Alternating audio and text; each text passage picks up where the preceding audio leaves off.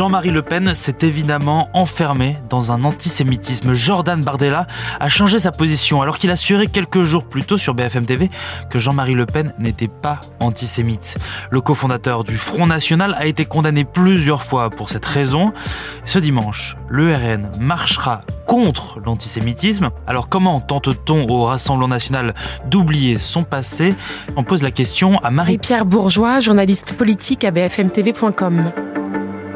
Depuis euh, juin 2022, le RN a eu 89 députés, puis désormais 88. On les juge plutôt sérieux et ça lui permet de parler de sujets de la vie quotidienne, de parler de sujets économiques, de parler de sujets éducation. Et on parle beaucoup, beaucoup moins des racines historiques du Rassemblement national qui à l'époque s'appelait le Front national. Ce parti a été fondé euh, dans les années 50 euh, par Jean-Marie Le Pen et par Pierre Bousquet qui était un ancien euh, Waffen-SS, qui était du coup une branche de l'armée allemande qui a défendu Berlin en 1945. Qu'est-ce qu'on essaye d'oublier? Au parti d'extrême droite, le RN C'est ce que certains appellent les racines antisémites hein, du mouvement. On en parlait à l'instant, euh, les cofondateurs euh, du Rassemblement euh, national, mais également eu les condamnations hein, de Jean-Marie Le Pen qui continue d'embarrasser toujours dans le mouvement. Rappelez-vous, hein, il y avait eu le point de détail de l'histoire pour évoquer les chambres à gaz. Jean-Marie Le Pen, il a été condamné pas moins de six fois pour des propos antisémites par la justice. Est-ce que cet objectif de normalisation, de dédiabolisation du Rassemblement national, ça fonctionne? Ça fonctionne plutôt bien parce qu'on en parlait beaucoup, beaucoup moins ces derniers mois. Et on le voit bien hein, après les attaques euh, du Hamas contre Israël. C'est la France insoumise qui a été accusée, je cite, d'ambiguïté par le gouvernement et non pas du tout le Rassemblement national. Mais ça, c'était avant dimanche.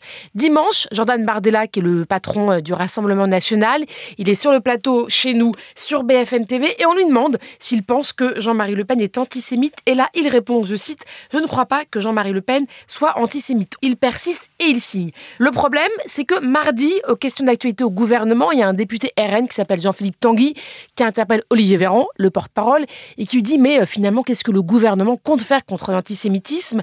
Et là, Olivier Véran lui dit Bah écoutez, merci pour votre question, mais je suis un petit peu Marie. Euh, je vous rappelle que vous reconnaissez toujours pas que votre président fondateur a été condamné pour des questions d'antisémitisme. Là, ça commence à gêner un petit peu le Rassemblement national. Quelques heures plus tard, vous avez Yael Braun-Pivet et Gérard Larcher qui annoncent une grande marche contre l'antisémitisme. Les tout premiers dans la classe politique à annoncer leur présence au défilé, c'est Marine Le Pen et Jordan Bardella. Ça, ça agace beaucoup Olivier Véran qui explique euh, dans la foulée que ces deux personnes-là n'ont pas leur place dans la marche. Ça, ça embête beaucoup au Rassemblement national parce que ça veut dire qu'on remet dans l'atmosphère ces idées le parti serait antisémite, que le parti ne se serait pas débarrassé hein, de ses racines originelles. Marine Le Pen, manifestement soucieuse de dégonfler un peu la polémique, accepte d'être en queue de cortège.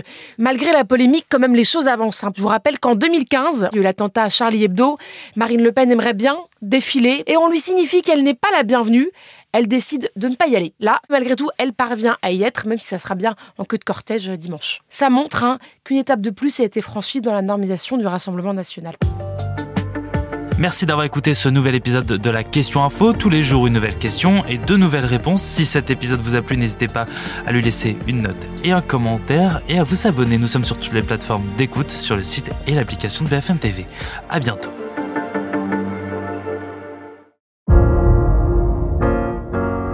Vous avez aimé écouter la question info? Alors découvrez le titre à la une, le nouveau podcast quotidien de BFM TV. Les grands récits de l'actualité, des témoignages intimes, c'est tous les soirs sur vos plateformes préférées. À bientôt